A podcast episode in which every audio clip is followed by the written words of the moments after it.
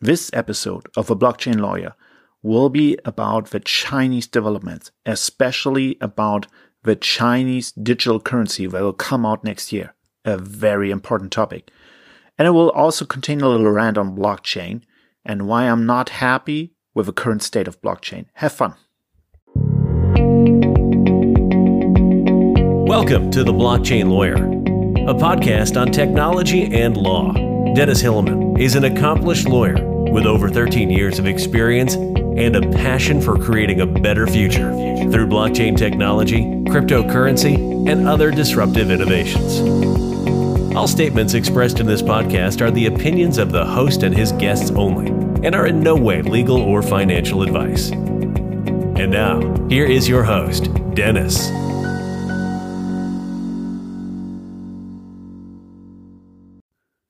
Hello, everyone, and welcome to this new episode.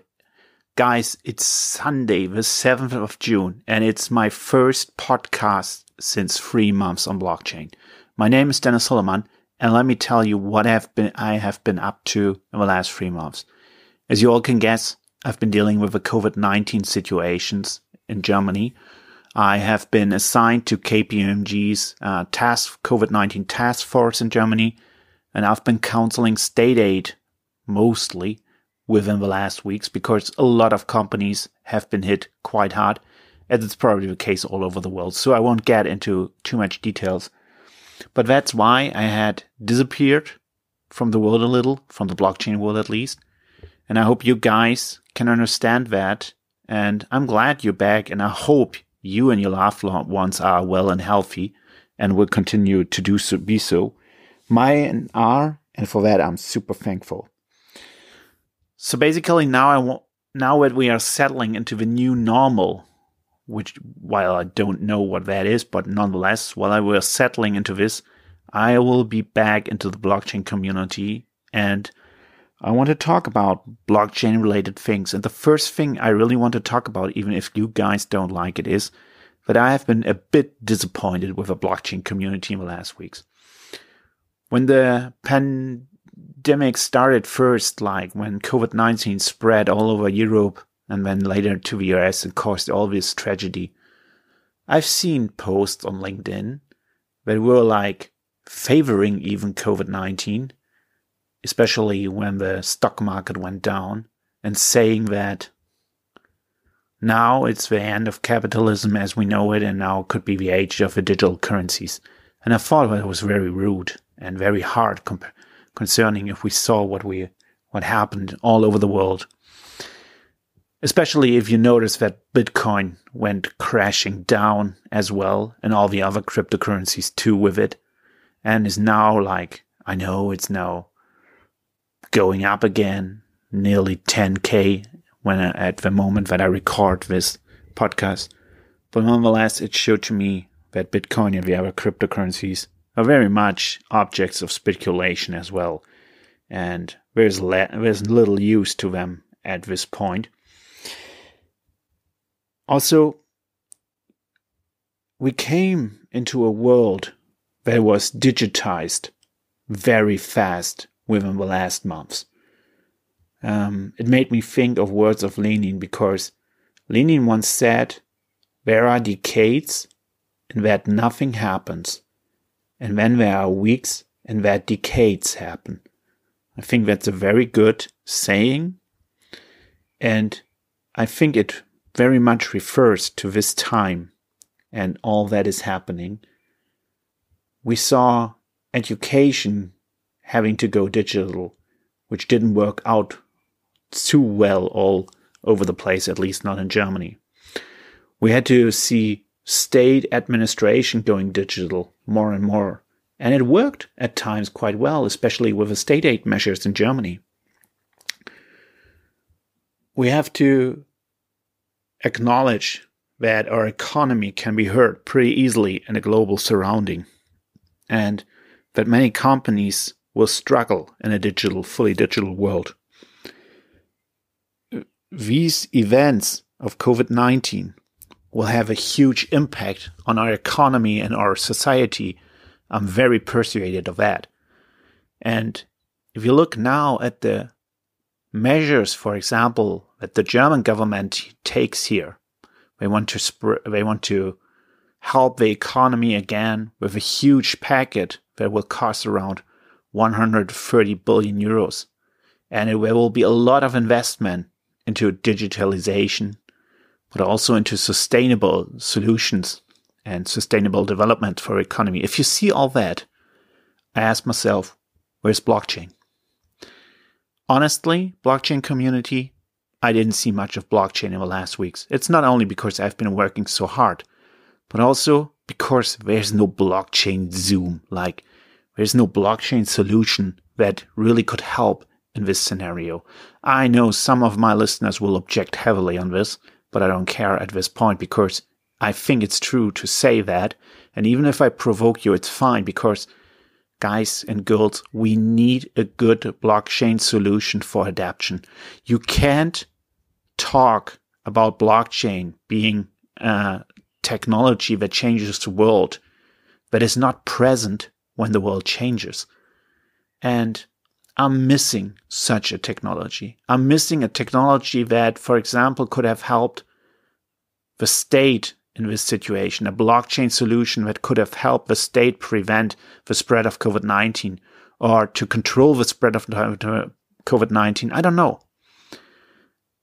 For example, when it came to state aid measures here in Germany, it was very easy in, to some degree to ask for state aid measures here.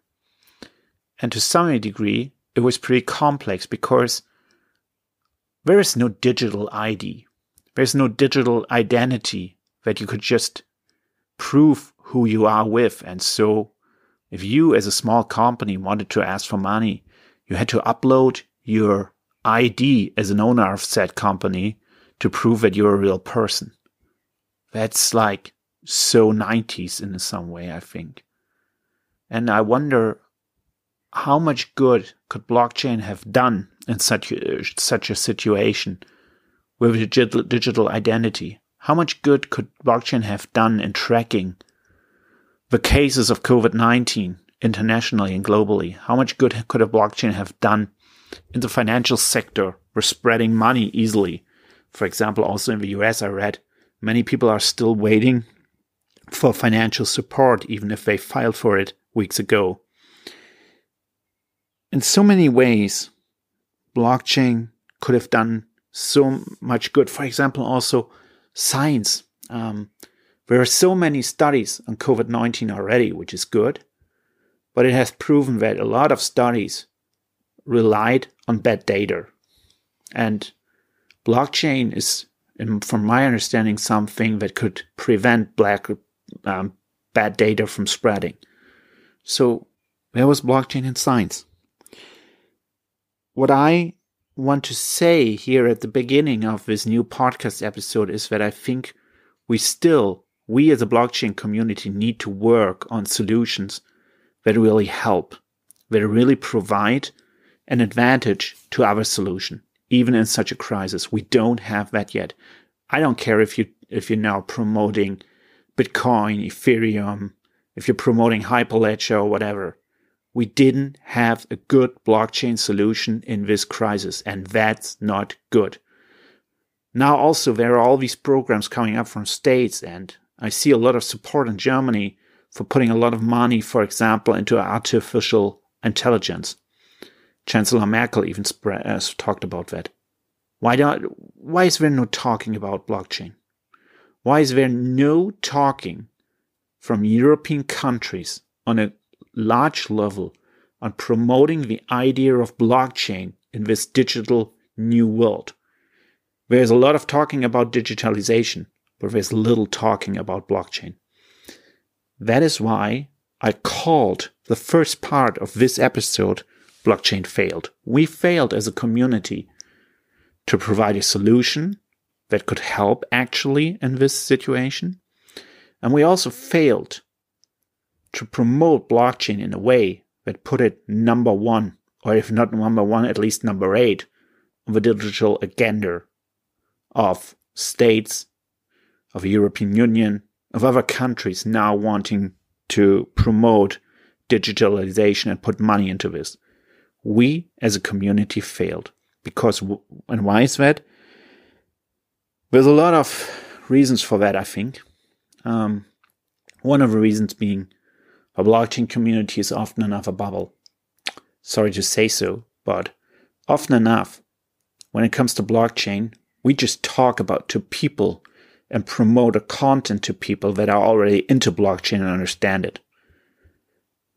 That's not what we should be doing. We should promote blockchain to those who don't understand it. We should promote blockchain to those who need solutions and provide simple and easy to use solutions, not complex solutions that I barely un- that I barely understand if someone explains them to me. I know I'm not the brightest guy when it comes to technology and blockchain, but if I don't understand them, you won't make a lot of people outside of the community understand them. So we need to think of such solutions, and I hope that maybe some who listen will take a step back when a while and listening to this and think about solutions that could really help and that are easy to promote. And second, we need to still educate people on blockchain and its benefits. And we need to educate people as a community on that. We don't need to educate each other anymore. We need to educate the world. And that is what this podcast will focus again on. Because I've been even missing, I've been mistreating that a little. And that's why this podcast will go from now on more again into educating people. And anyone who wants to share their opinions on this podcast on how we can educate and spread the idea of blockchain. And anyone who has a great idea with blockchain and that could actually benefit the world in this crisis or after it, then please reach out to me on LinkedIn and let us talk about it. Or please join my network, the Blockchain Lawyers Network, that I also founded. It's a private social network with more than 250 members now that are discussing blockchain and regulation of blockchain, but also technical solutions. Feel free to join.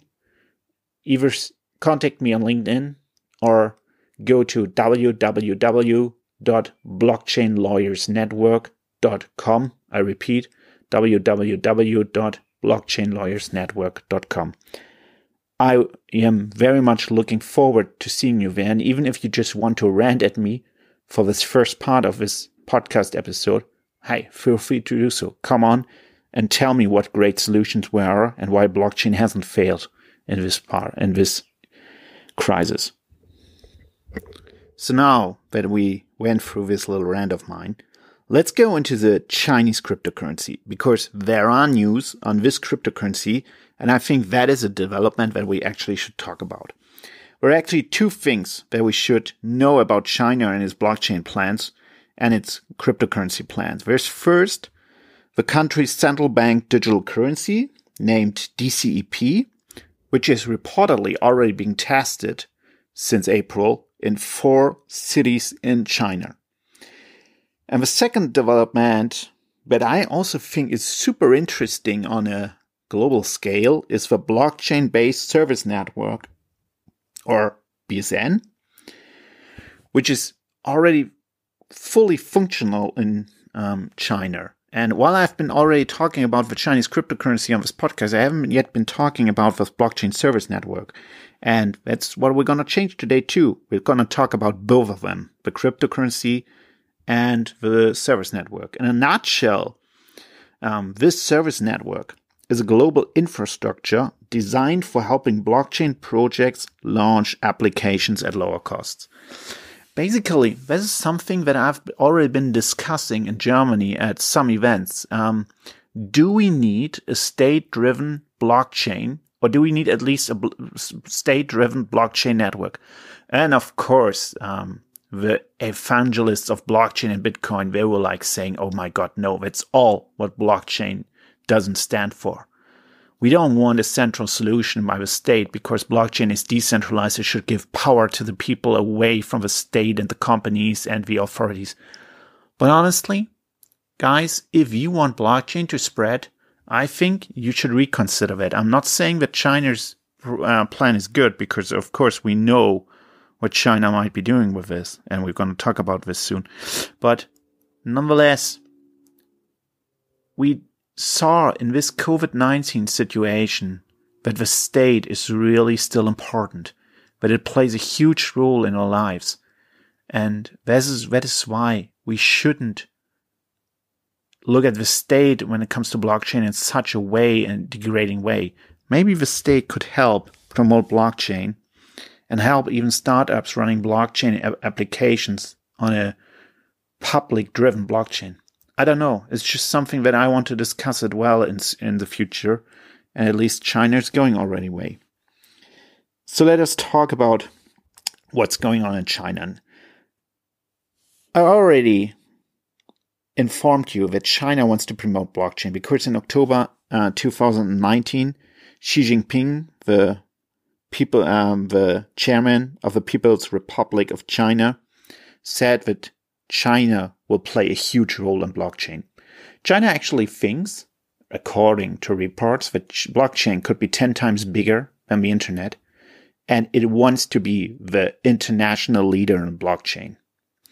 This is why it started um, already in 2014 a project on a state driven cryptocurrency, which obviously now, as DCEP, could be become fully operational pretty, pretty soon. And it could make China the first country in the world to introduce a digital currency on a large scale. So let's talk about this digital currency. DCEP stands for Digital Currency Electronic Payment. There's no official information yet when it will be spread out on a national base, but there are some heavy rumors that this will be in the, the case in the mid of 2021 already. China says that by this digital currency, by this cryptocurrency run by China itself, it can diminish the risk that come from private currencies. And honestly, if you are honest, that is not so untrue. How many private cryptocurrencies are out there? 10,000? I don't know.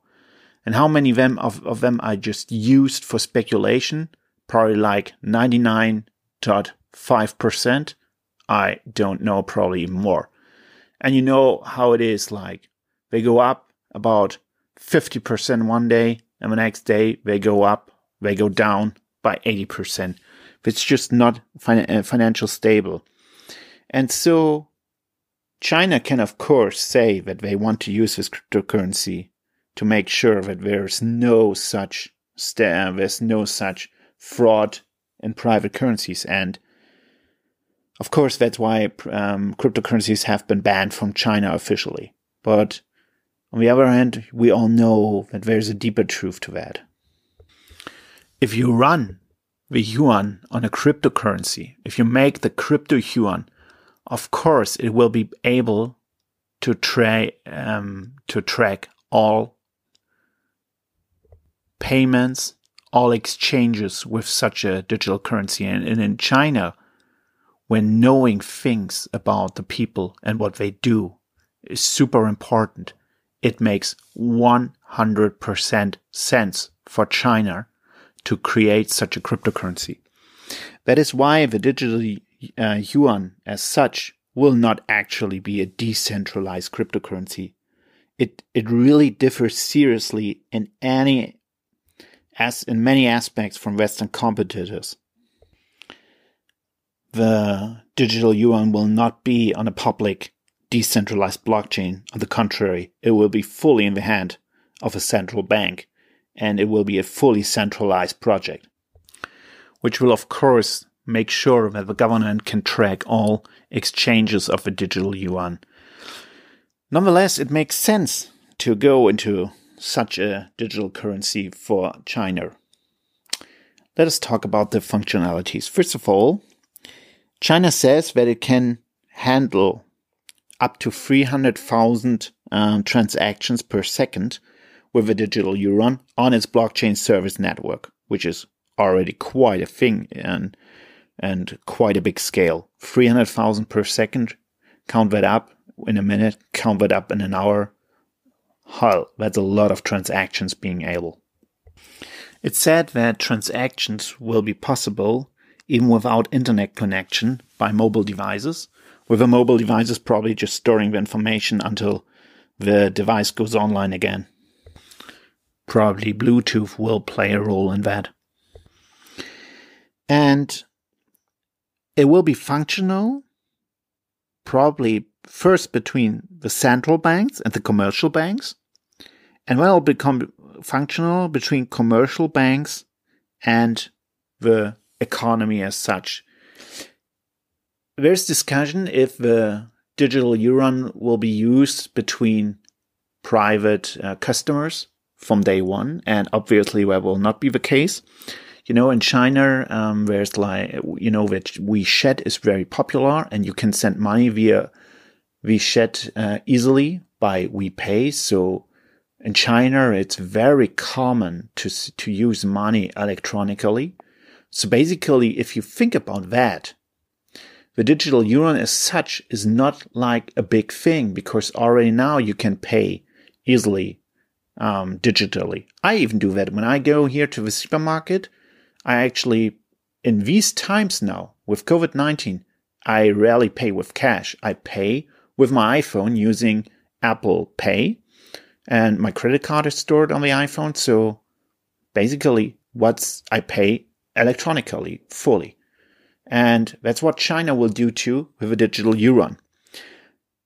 So what does it change? The thing is, it will allow for a very new economy. Uh, we all know that cryptocurrencies can allow very few new transactions between customers and banks, but also between uh, banks and um, the central bank. And it's already said that third parties can also be involved in the secondary issuance of the digital money.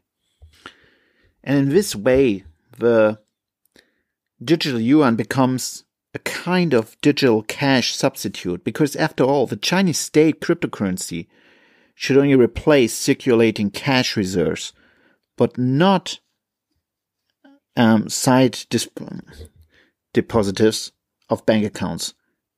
So you see, like the digital yuan will come easily into play, like it will just replace the solutions that are already there. And so China could get easily into the digital cryptocurrency world. And by this creating a digital currency that is fully under its control, that is circulating first fully in China, and then starting to circulate all over the world. Because I think that especially businesses from the Western world will have to adapt to the digital yuan pretty pretty easily for make to trade and to make business in China. They will probably have to agree to use the digital yuan. And by that, China could easily spread the digital yuan all over the world. And China says what it wants to do with the digital yuan is to like stabilize and even broaden the financial transaction. Because you see, in China, you got a lot of workers that wander from one job to the other, from city to city. They don't have bank accounts in that classical way. They get often paid in cash. And they are excluded in a way from the financial system. And with the digital yuan that they can carry with them on their cell phones and pay with the cell, pay easily via their smartphones, they can become part of a full financial system pretty easily because you see that's different from Europe, where a lot of people already have a bank account. You have unbanked people in, in China, so it makes sense to create such a digital yuan also, so that surveillance about around these people is still possible. And also, the Chinese cryptocurrency is suitable for any financial operations because of its high throughput including traditional retail transactions and even micropayments. Micropayments are, of course, a huge issue. For example, I pr- pretty much in Germany, if you go to some uh, stores, you can't pay with electronic uh, cash uh, unless you reach a certain sum because of the amount that the uh, retailer has to pay to the bank or to the credit card service for using its service. So micropayments are often still done in cash here in Germany. And of course, they are still done in cash in China. But with a digital yuan, they can be so much easier. And then you can create so many more businesses that run over micropayments and that sum up at great sums. Oh, when it comes to huge, they come to huge amounts. For example, you can use them in traffic easily if payments are done automatically through smart contracts. We've talked about that on this blockchain too. For example, I enter a bus. I don't pay. I don't need to buy a ticket at first. Like just by entering the bus, the ticket is automatically bought and it's automatically paid with a digital yuan. If I go into a theater, no, no entry um, control anymore. Like the moment I walk in, the sum that I have to pay is paid uh, automatically. You can do so much business automatically with a digital cryptocurrency. You can create so many more business opportunities. You can create machine to machine business. We all talked about this on this podcast. So a digital cryptocurrency being used on a wide level, on a national level of 1 billion Chinese people, that will have a huge, huge impact. And what China also wants to do is to strengthen its own national currency. China is the second economy in the world and the least dependent on all prices. Like China is the least dependent on all prices, but it is dependent very much on the dollar. And what China wants to do with creating the digital yuan is to get less and less dependent of the dollar. Just think about it. If anyone doing business in China needs to accept the digital yuan and then has to spread it all over the world as well, that will create a very, very strong currency that can totally compete with the dollar. And that is, of course, very important to China because the real war that Donald Trump and the US can wage upon the world is through the dollar and by controlling the dollar and by providing sanctions to people and institutions by not letting, uh, not giving them access to the dollar, to their accounts and everything. So if you break the supremacy of the US and with the US dollar, then you will regain a lot of political freedom. And of course, that's what China is act, is reaching for. This is also why if the digital yuan comes out and is a, is a success in China, I'm super sure that the US and the European Union will also bring out the digital dollar and the digital euro. So you see, uh, coming back to the first point of this podcast, that is adoption of blockchain, even if it's in a way that most blockchainers won't like it. That is why China also said that the digital currency will be connected to the existing app payment system in China. You don't need to download new apps. You can just use the old ones and that is why the digital yuan might get adapted and accepted by the population very quickly. Mass adoption very quickly. And Alipay from Alibaba seems to be on board on, of using the digital yuan quite well and quite early as well. And the first time that the whole world will probably use the digital yuan is at the Winter Olympics in 2022 in Beijing because China said that will be the that will be the time where the digital yuan will be widely used around the Olympics. So it's very very clever to bring it out next year. Check on what's not working. Make sure it works by the end of 2022 when the or by 2022 when the Winter Olympics happen and then have it run smoothly and guys that will happen because China has the power to make it happen.